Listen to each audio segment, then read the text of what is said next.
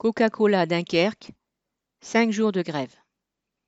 Mardi 25 mai, en début d'après-midi, les travailleurs de Coca-Cola Dunkerque se sont mis en grève à la quasi-unanimité.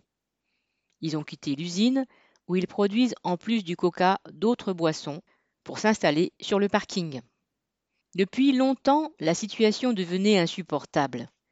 En 2017, la direction avait supprimé plusieurs dizaines d'emplois alors qu'elle mettait en place des machines de production nouvelles et beaucoup plus importantes, nécessitant moins de travailleurs, mais pour eux, plus de déplacements, d'escaliers à grimper, de risques d'accident, de fatigue.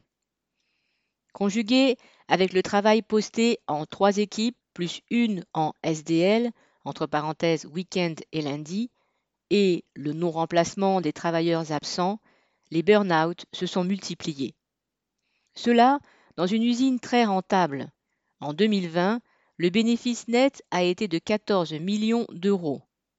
Pour 387 travailleurs, 20 sous-traitants en permanence et 70 intérimaires qui ne restent souvent que quelques jours, cela représente un profit de 2600 euros par travailleur et par mois. Près de la moitié du bénéfice a été versé aux actionnaires.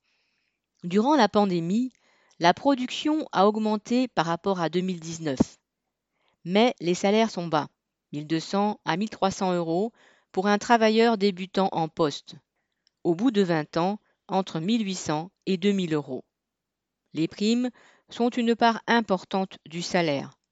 Mais l'ensemble des primes de participation et d'intéressement a diminué de moitié ces cinq dernières années.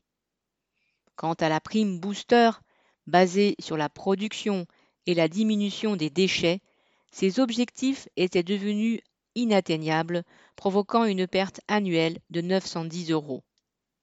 Face à la grève, la direction est restée sur une augmentation annuelle pour 2021 de 0,8%, mais elle a abaissé les objectifs requis par la prime booster pour la remettre à niveau. Elle devrait allonger les missions intérimaires ce qui augmenterait les effectifs.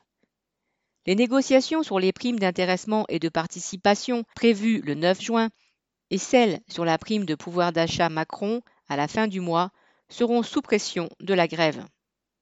Enfin, les grévistes dénonçaient le manque de communication et le manque de respect de la part de la hiérarchie. La direction s'est engagée à changer de pratique. La grève s'est terminée vendredi 28 mai après la signature d'un protocole d'accord par les syndicats CGT et FO. Mais les travailleurs en SDL n'ont pas travaillé le samedi par solidarité avec les grévistes et n'ont repris que le dimanche matin. Voilà une grève qui a fait bouger les lignes en faveur des travailleurs. Correspondant Hello.